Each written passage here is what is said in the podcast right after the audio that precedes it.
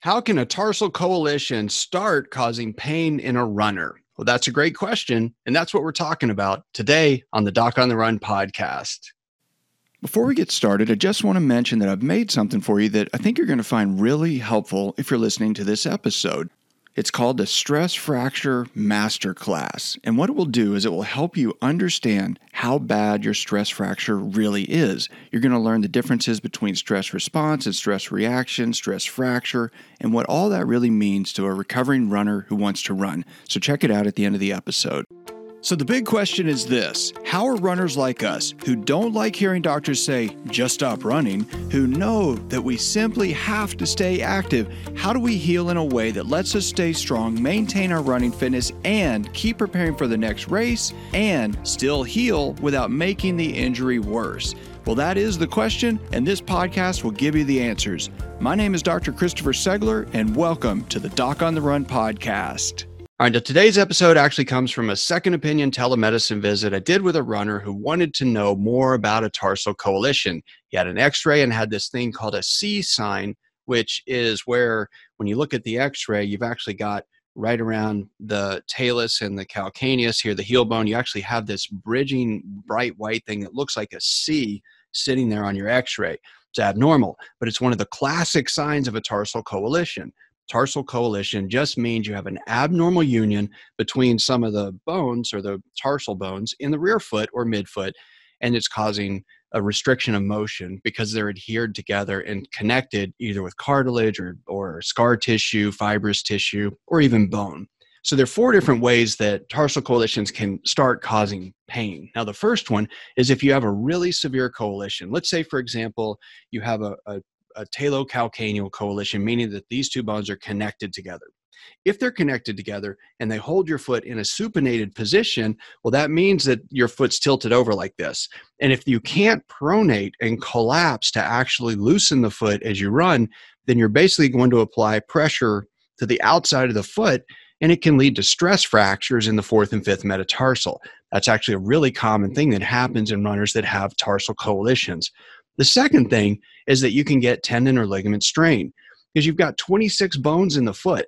And so if you have an abnormal union between two of these bones, that means that that joint doesn't move. When that joint doesn't move, that motion has to go somewhere. It's a really simple biomechanical principle that in any walking, moving system, if you remove the natural motion that occurs in one joint, that motion has to basically happen somewhere else, either in front of or behind, or what we refer to as proximal or distal to that specific joint. Now, what that means is you're getting more motion, more abnormal motion at another joint, and it can stretch and strain the tendons or ligaments that support that other joint.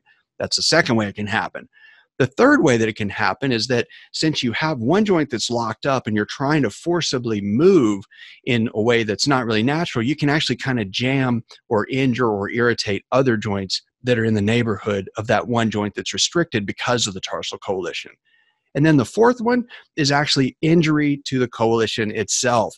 Like if you have a tarsal coalition where there's a bridge of bone between two separate bones, and then you step in a pothole or you trip over a root when you're running, or if you run a long distance on sand and you just apply force over and over and over to that little bridge of bone that's not natural, it might crack if you have a soft tissue coalition and you actually trip and fall and rip the coalition, then that could hurt just because you have a new injury to the soft tissue between those two bones. But those are some of the ways that you can actually get pain from a coalition if you're a runner. So it's really important to make sure, though, that you really talk to somebody who understands running injuries. And if you have a tarsal coalition and the doctor tells you, well, you have a coalition, you just need a surgery called a tarsal coalition takedown, get a second opinion first. You've got to make sure that that's really going to get you back to running and that it's not going to cause problems later that might actually make it more difficult for you to run. So always get a second opinion when somebody tells you you need tarsal coalition surgery.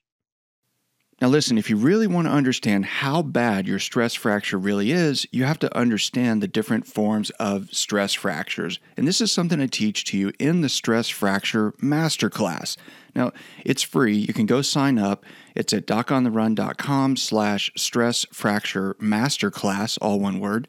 And in this session, I'm going to teach you the differences between stress response, stress reaction, and stress fractures, and what all of those different stages really mean to a recovering runner who wants to run and maintain your running fitness while recovering. So just go to docontherun.com slash stress fracture masterclass and sign up now.